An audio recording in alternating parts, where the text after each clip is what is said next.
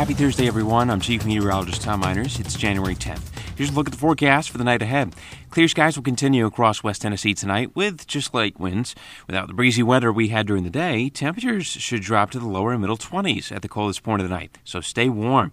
We've got a chance for rain and possibly a brief wintry mix in northwest Tennessee tomorrow night. So stay with WBBJ 7 Hours News for the latest forecast and keep up with Storm Team Weather online too for more updates.